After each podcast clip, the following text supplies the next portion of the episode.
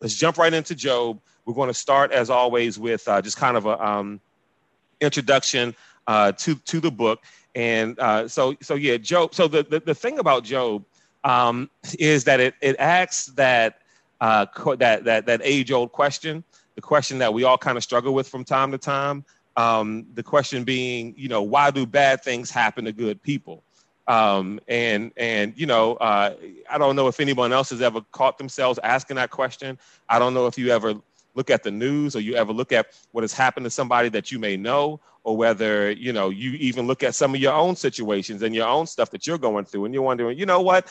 You know i do okay. I try to help people. You know i study my bible. I get up in the morning i watch joyce meyer you know for 30 minutes on tbn and then you know i've got my prayer group at work for lunch. And then right before we eat lunch we you know we pray in the kitchen at work. And then you know i come home and i do this. And so we've got all this stuff that, that we do. And we think okay, why why now would something bad like this or this kind of misfortune, whether it's finances, relationship, family stuff, whatever, why would this happen to me?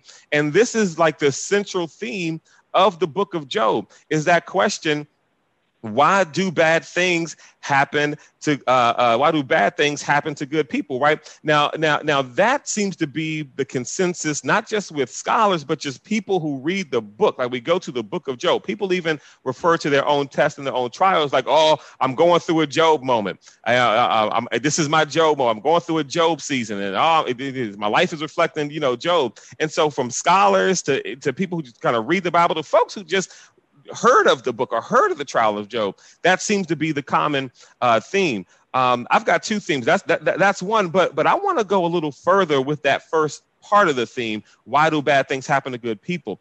I want to try to go a little bit further, and, and, and, and we'll see this through our study. I think it actually tags uh, nicely with the book that we just finished in Habakkuk. That what if we remove the question from, from that theme and, and make it more of a statement? And the st- theme, as more of a statement, is you know, bad things do happen to good people. Okay? Like, what if we remove the why, like we talked about in Habakkuk, and what if we just come to an understanding that bad things or things that aren't ideal and things that we don't like and things that are inconvenient, that they do happen to good people. So as opposed to looking at the theme that says, why do bad things happen to good people? And, and, and, and watch this. The second theme that we're going to introduce in this book ties into why we'll take the why out of that. And the statement theme would be bad things do happen to good people. Doesn't mean that you are bad. It doesn't mean that there's anything wrong with you. It doesn't mean that you deserved it. It doesn't mean that that that there's, there's this sin in your life, and it doesn't mean that there's this lifestyle that you're living, and so now there's this punishment. It doesn't mean that God is mad at you. You know, uh, now again, that doesn't remove the fact that there are some things that we do, and that we have to. Again, we're talking about layers and nuances here. But the point is, and we'll see this in Job, that not everything that happens to to Denise or to Micah is because Micah sinned or because someone, you know what I mean? We have to release ourselves from that thinking because something happens and the first thing we do, we think God's mad at me. Well, God must be punishing me. Well, I must not be living up to, I must not, like, no, no, no. Release yourself from that. It doesn't mean that. It just means that sometimes unfortunate stuff happens to good people. Sometimes something that we don't like just happens to folks who are living right and who are right and, and who are righteous. But but here's what's interesting too is that you know bad things happen to bad people too. It isn't like just bad things happen to good people. You know, oh, why do bad things happen? Well, things happen to people. You know what I mean? And so and so that's one of those things. Because watch this, Matthew 4, 45, um, Matthew 5, 44 and uh, 45 says what? Jesus says, But I say, love your enemies, right? Pray for those who persecute you. In that way, you'll be acting as true children of your Father in heaven. Watch this. He says, For he gives sunlight to both the evil and the good. He sends rain on the just and the unjust. And so, what is being said here is the fact that listen, it's going. It rains on good. It rains on the evil. It, it, uh, it sun, the sun shines on the evil. The sun shines on the good. It, watch this it's it's beyond our human ability and this is what we're going to see in in in in, uh, uh, um, in job that it is beyond our human ability to understand the whys behind everything. We won't understand the whys behind it is beyond our human ability to understand the whys and the suffering in the world but we do understand if we believe the bible that at some point the wicked will receive their just due Amen. That the that the that the workers of iniquity, as King James would say, and those who are unright, that they will receive their just due at the end, and the righteous will also receive their what? Their just due at the end. So we can't rationalize all the whys and all the questions, right? However, Crystal going to like this part. There are some things that we do know that despite not being an- being able to answer the why, we do know that all things work together for what? For the good of those who love the Lord and are called according to his purpose. Look at Crystal's big smile on the face. That's a favorite verse, Romans 8 28. And so we know that for a fact. I don't know the why, but I do know things work together for the good of those who are called according to his purpose, right? Romans 8 18 says, Paul says, What? I consider that our present suffering is not worth comparing to the glory that will be what? Revealed where? In in Denise? In the time? No in us in you. So so yes in me. And so you can put your name there. That the that, listen the present suffering that I'm going through right now will not be able to be compared to the glory that will be revealed in Rick. You put your name right there. And so we and so we see that while we may not know the the why and we can change the well why do b- bad things happen to good people? No change that to a statement. I understand that bad things happen to good people bad things happen bad people. But I do know that God is working all things together for the good of those who love him and are called according to his purpose. And I know that the present thing that I'm going through right now will not even be able to be compared to the thing that is coming and the glory, I see you, Ma, that is revealed within us, right? So, theme number one bad things happen to good people. It just is, I mean, it just is what it is, right? Uh, uh, uh, uh and now, number two, a second theme um, that we see in this book um, and and this is one actually, like personally, as I can as I study the Bible, that I wrestle with because I, I'm I'm kind of a um, I think a practical person, you know, and I like to understand things. But theme number two is the vastness of God, that we will not understand or comprehend everything about God. I say this all the time. Listen, math wasn't my strong suit, right? I mean, forget calculus and stuff like I didn't want to do algebra two. And so if I can't understand basic man made arithmetic and understanding numbers and things like that and go into the depths of biology and all this other kind of stuff, why do I think that I can understand to, to, to, to every T and every I dotted the God who created the universe? I'll never be able to understand it.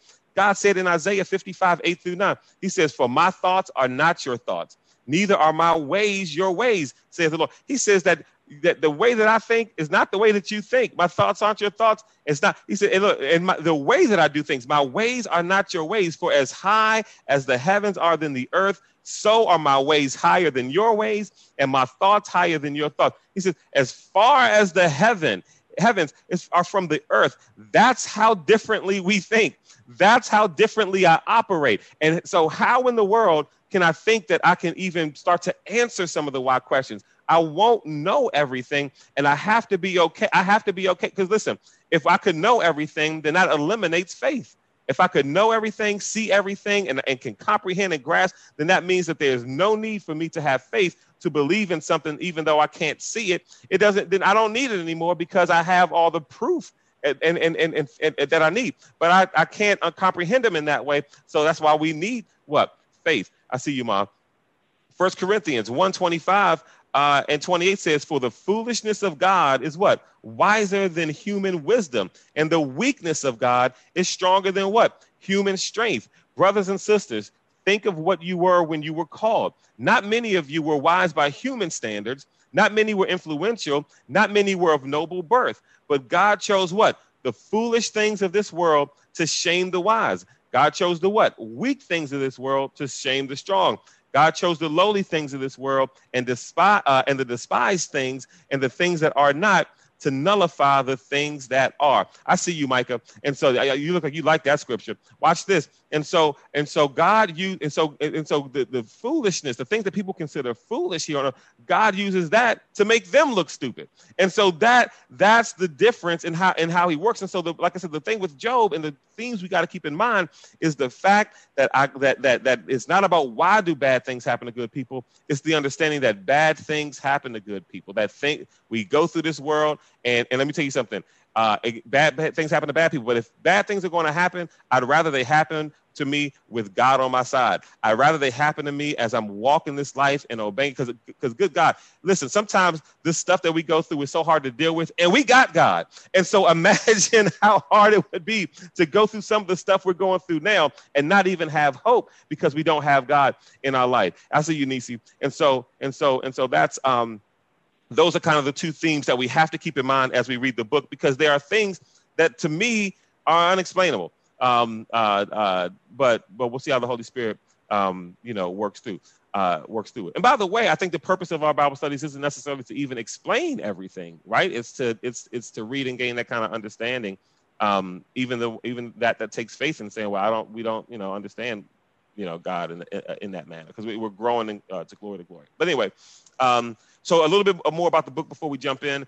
So it's the uh, um, again we, we were doing minor prophets, but this is not. This is the first poetic book um, or book of wisdom in the Bible. The rest of these poetic books or books of wisdom, uh, they're Ecclesiastes, uh, uh, the book of Psalm, uh, Proverbs, uh, Song of Solomon, or Song of Psalms, whichever one you want to call it, um, or and, and Lamentations. Uh, and so this is the first poetic book uh, in, in, that way. Uh, now, the author is pretty much anonymous. Um, you know, there are several thoughts that maybe Job himself wrote it. Um, apparently, Job lived about 140 years or so after the events in this book. And so it's possible that in his, in, you know, that as like time went on and perspective and stuff like that, that he wrote the book himself because again, he lived a long time um, afterwards. Um, some people think that Moses wrote it. Some scholars think Solomon did. Uh, Hezekiah is one, Ezra. And uh, in some of my research, there were a few other names uh, that I had never heard before um, in the Bible. So I didn't, I didn't list those there, but those are some names that are familiar. If you want to find some of those other names, I can send you some of my stuff if, if you just want to find some ancient Jewish names of people who may, or may have wrote the book if you're fascinated by that kind of thing. Um, let's see, the date of the book also is unknown because this book itself, which is kind of different from any other book in, in, in the Bible, um, you know, it kind of it lacks historical context. Like it doesn't talk about the times that he's living in. It doesn't give you any kind of historical context. And you know, outside of Job and his friends, like people like he doesn't give you any kind of individuals, like historic individuals to give you kind of context. Like, you know, in some prophets, in some other prophets, it says, you know, in this year of this king, this happened, and this empire and that. And so you can kind of piece things together. Um, but this book doesn't really um, mention any of that. So it's kind of hard to date. Here's one of the things that I thought, I mean, I'm sorry to geek out on some of this stuff, but, you know, I like this and I like, I like history, but, um, they say that it's likely that he that uh, he was prior to Abraham. Um, um, now, the reason it's likely he's prior to Abraham, and definitely he's definitely prior to Moses, um, is the fact that, and we're going to read this in, in, the first few verses, uh, which is might might be all we have time tonight um, for tonight, is the fact that they talk about when he when he prayed for his sons when they had their feasts and stuff, he would offer up sacrifices. Now, sacrifices were something that only priests would offer up, but that was after the law. Um, uh, uh, but so, and he's not mentioned to be a priest or anything. So this must be pre that. He's also not mentioned as being a Jew.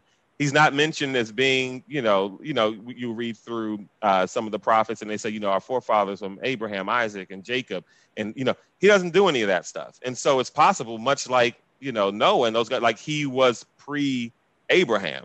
Um, also, some of the stuff that's mentioned, and we'll I'll try to remember to bookmark it but like in chapter 21 um, there's t- talk of like uh, like musical instruments and somewhere further down um, uh, uh, chapter 42 there's mention of like money. And the words that are used um, in context is like early genesis.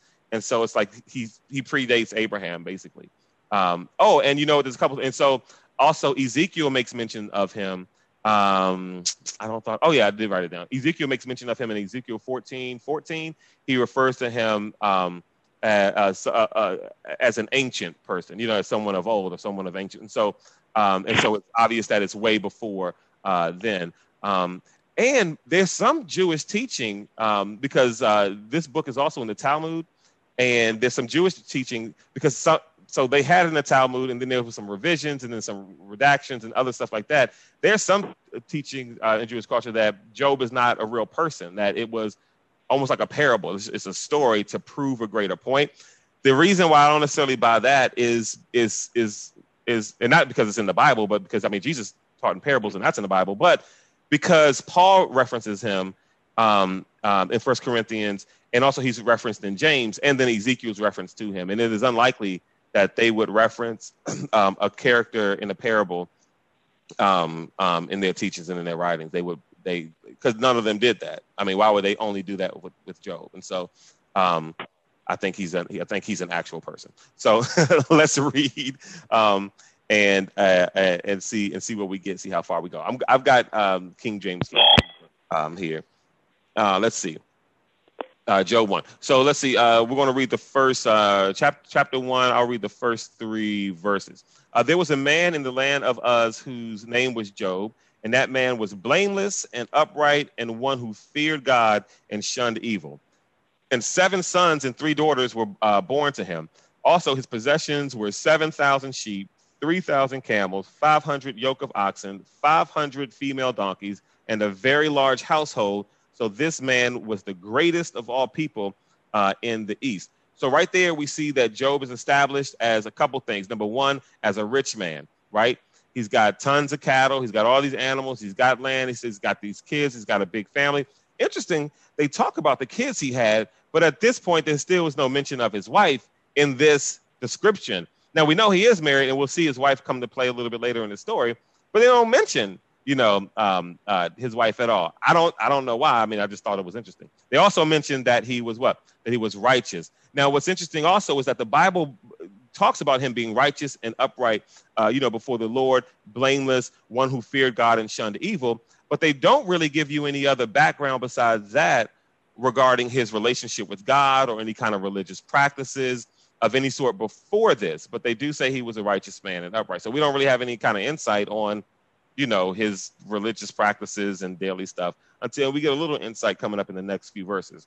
Verse 4 uh, says, And his sons would go and feast in their houses on each, uh, uh each on his appointed day, and would send and invite their th- uh, three sisters to eat and drink with them. So it was when the day of feasting had run their course that Job would send uh, and sanctify them. Uh, and he would rise early in the morning and offer burnt offerings according to the number of them. And so here we see a, a, a, some sort of religious practice that Job had. And interestingly enough, I want to dig deeper into this and look at some of the stuff, like when it came to, you know, Abraham saying he gave tithes like to Melchizedek, and then also when it comes to Job, um, you know, the sacrifices here pre-law. I want to research and study, and if anybody's interested in it, and and, and not just a weirdo like me, um, let me know because I want to know where where did this idea of sacrificing things come from pre you know, law because obviously it was something that these guys did. So anyway, uh, let's see. Oh yeah, it says uh, burnt offerings according to the number of them all. Then says, for Job said, it may be that my sons have sinned and cursed God in their hearts. Thus Job did regularly. So Job did this regularly, um, uh, basically standing in the hedge uh, as a hedge in the gap for his kids, right? And so he sacrificed for his son's feast in case they sinned against God. And that's a big deal right there. You know, thank God, you know, for the people who pray for us regularly, right? For the people who, when we don't see it, for the people when we're not around, for the people who you know don't look to for a pat on the back or you know they don't they don't necessarily have to put their prayer for me on Facebook. You know what I mean? It's just so funny. You know, people post a prayer on Facebook. It's like, well, I don't know if God needs to check Facebook to hear your prayer. You could just say that to Him. Something tells me you want people to see it. But my point is, is that thank God for the people who pray for us regularly and continue to pray for us. Amen. All right, now here we go. Let's get to the part, uh, the first part of beyond understanding, at least for me. Now, watch this. It says, Now there was a day when the sons of God came to present themselves before the Lord, and Satan also came among them. All right. First thing that seems a little weird. You know, the enemy, you know, this, this is obviously, you know, post fall. Um, uh, uh, but the accuser, what, goes up with the sons of God uh, before the Lord. And I'm thinking, well, how in the world does the devil have access to, to, to God? Now, there are some scholars that say, well, that access was there until Christ was crucified, died, and rose again. Some scholars say that he has access to God until the end time and he's finally defeated. You know what I mean? And, uh, I say, I don't know, but apparently he had access to him here, and maybe he still do. I don't know. Um, uh, but reading the Bible verse by verse, it looks like he like he at least did at this point. Uh, so let's see. And Satan came also with them. And the Lord said to Satan, so here's God initiating this whole thing with him, right? Uh, from where did you come? So Satan answered the Lord and said, From going to and fro on earth and walking back and forth on it. So it seems as if, again, he has this access to earth and the heavens to stand before God. Um, and so he answers his question. And the Lord said to Satan, Have you considered my servant uh, Job? Now, here's the thing if I was Job, I'd be mad. Like, why are you even bringing my name up when you're talking to him? Like, I don't even understand. Like, here, here I am doing good. Here I am doing exactly what I'm supposed to do. Why am I even in this conversation? Who said anything about me? Why are you bringing me into it? All right, here we go. And so he said, The Lord says, Have you considered my servant Job, that there is not one like him on earth, a blameless and upright man who fears God and shuns evil? So here's what's interesting, too, about the author who wrote this is the fact that this is the same language. If you read uh, verse 8, then the Lord said, Have you considered my servant Job? Watch this, that there is none like him on earth. He says, a, a blameless and upright man who fears God and shuns evil. It's the exact same thing that was said in verse uh, in verse 1, chapter 1, um, about Job. Uh, uh, an upright man, one who fears God and shunned evil. Uh, and so this almost leads me to believe that maybe Job didn't didn't write this. Um, uh, and it's a it's an odd thing for it to. And so I'm wondering even if it. And I'll talk about this a little bit later. Um, but it, it would be odd in a in conversation for God to say one who fears God, like if He's talking about Himself. Let's so getting into the writing and how it was written is kind of kind of interesting to me. But again, I don't have to understand everything. Uh, verse nine says, "So Satan answered the Lord and said, Does does Job fear God for nothing?" Uh, verse 10 Have you not made a hedge around him, uh, around his, ho- his household, uh, around all that he has on every side? Have, uh, you have blessed the work of his hands, and his possessions increase. But now stretch out your hand and touch all that he has, and he will surely curse you to your face. And the Lord said to Satan, Behold, that uh, all that he has is in your power. Only do not lay a hand on his person. So Satan went from the presence of the Lord. Uh, we'll stop right there because here's here's the interesting thing um, about about this, um, and I can't wait to jump back in it.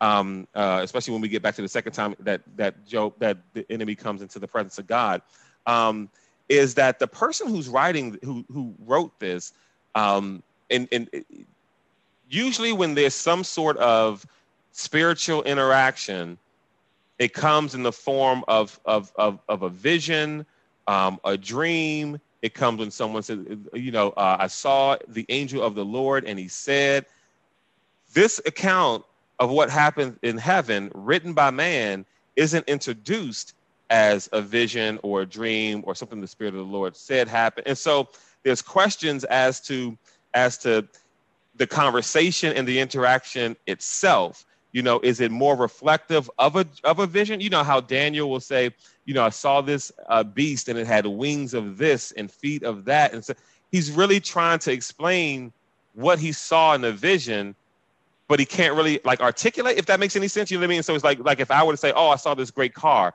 it looked like a spaceship but the back was like a yacht with a boat and then the front part of it almost looked like an airplane. Like I, am trying to explain to you what it looked like or what I saw by using examples uh, of what I know you see, if that makes any sense. I know you've seen an airplane, I know you've seen a boat, I know you've seen a car. So if I use that, you, and so and so I've been digging and haven't seen any kind of scholar commentary on how did the writer see this interaction between God and the devil in heaven enough to be able to write exactly how it went down. Because, and the reason I say this is because, and this is why I'm saying it's going to be interesting, because so many times we get our theology, we get our theology by what we assume uh, is read or what someone tell us is being read. Like, you know, we, we, we, we look at this, and then so what will happen is we say, okay, well, God you know, allowed this to happen to Job. And yeah, in a in in in a well, God, because God's all powerful, He can stop anything if He wants to stop it, obviously. Um, but then we come to certain things where something happens, like in present day. I rem- you remember Hurricane Katrina, and people say, well, God did that because He wanted to destroy the sin in you know in New Orleans. And it's like, well, I mean, you know, careful what we attribute to God because of you know not understanding something or you know not really digging deep and knowing because you don't want to attribute something like that to god and it's not him and stumble people. Amen? And so and so that's just one of the questions when it comes to i don't have to know everything. It's it's okay we don't have any any benefit of saw a vision and in the or the spirit of the lord came and told me that there was you know a, a conversation in heaven between the almighty and and the, and the enemy. And the and the lord said have you considered? Like we don't we don't get that here um, and so, and so, you know, how did the writer know that this is exactly what was said between God? I don't know. Um, but I'm praying that the Lord will reveal it. But I'm also fine with the. I'm also fine with saying that's one thing I don't. I don't understand. I don't understand about it. The good thing is, like we do with our verse by verse Bible studies, is that we don't major in minors and minor in majors. This is not a matter of your salvation. Uh, so it's just a matter of knowledge and understanding.